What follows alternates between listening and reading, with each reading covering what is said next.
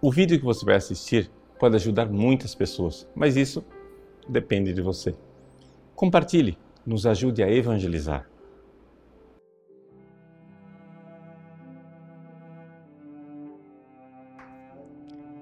Em nome do Pai, do Filho e do Espírito Santo.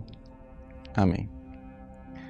Meus queridos irmãos e irmãs, no Evangelho de hoje, Jesus usa os episódios de Noé e de Ló para nos falar do fim dos tempos. Ou seja, o que é que aconteceu na época de Noé e de Ló?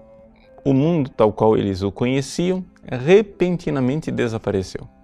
Então, são essas duas características. Ou seja, a realidade e a coisa acontece de repente, interrompendo os afazeres normais da vida que parece é, muito tranquila, corriqueira, e não somente de repente, ou seja, mostra, revela o quanto a nossa vida de hoje ela é realmente efêmera, transitória, passageira. Se nós formos é, aplicar isto à nossa vida, nós devemos compreender o seguinte: o Evangelho quer nos ensinar que esta vida é bela, esta vida é boa, mas nós estamos tremendamente equivocados se olharmos para esta vida como sendo a finalidade. As pessoas eh, se esquecem disso. Se você tem a finalidade correta, o que você faz está sendo correto. Mas se você não tem a finalidade correta, pode ser que você esteja no caminho errado. Deixa eu fazer uma comparação para você entender do que é que eu estou dizendo. Você dá flores para sua mãe. Você dá um presente para sua mãe. Por quê? Finalidade correta, porque você a ama, porque de fato você quer manifestar a sua gratidão filial. Não, você dá as flores por uma outra razão errada. Você dá flores para sua mãe porque você quer comprá-la, porque você quer enganá-la, porque você quer pedir um favor onde você sairá ganhando. Veja, o mesmo gesto, dar flores, que é uma coisa muito boa e bonita, com a finalidade errada, torna-se uma tremenda imoralidade. Assim é a nossa vida. Muitas pessoas vão à igreja, obedecem os mandamentos da lei de Deus, fazem coisas até boas, virtuosas, trabalham, é, vivem suas vidas como pessoas de bom, boa índole, de cora bom coração. Mas nós nos esquecemos que nós estamos neste mundo para uma finalidade que é amar e servir a Deus. E com isso preparar o nosso céu, preparar a nossa felicidade no reino dos céus. Se nós esquecemos disso, a nossa vida cristã fica totalmente esvaziada. Ela fica parecendo mais com é, uma vida de etiqueta, de boas maneiras. Ou seja, o sujeito, por que, é você não rouba? Ah, porque é feio roubar.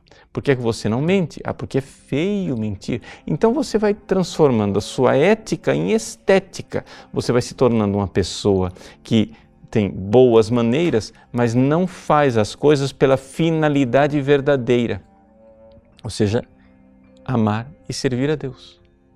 Você faz simplesmente por convenções sociais, porque você é um bom menino, porque você é uma boa menina, porque você quer agradar papai e mamãe, ou porque você quer agradar o seu superior, a sua superior, ou porque você quer agradar a sociedade que aplaude você e diz: Nossa, como ele é bonzinho. Pois bem, o Evangelho de hoje, com o mundo que se desfaz, o mundo que é, irá se dissolver diante dos nossos olhos, nos recorda. Cuidado Cuidado se você vive uma vida virtuosa para você mesmo e não para amar e servir a Deus.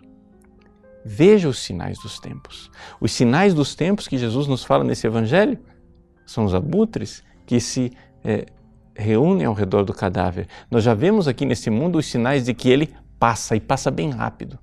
Basta olhar para o seu corpo para você ver que ele já não é mais o corpo da sua juventude. Basta ver como os dias vão correndo e você não consegue mais fazer as coisas. O mundo passa e você, por que, é que estava fazendo tudo isso?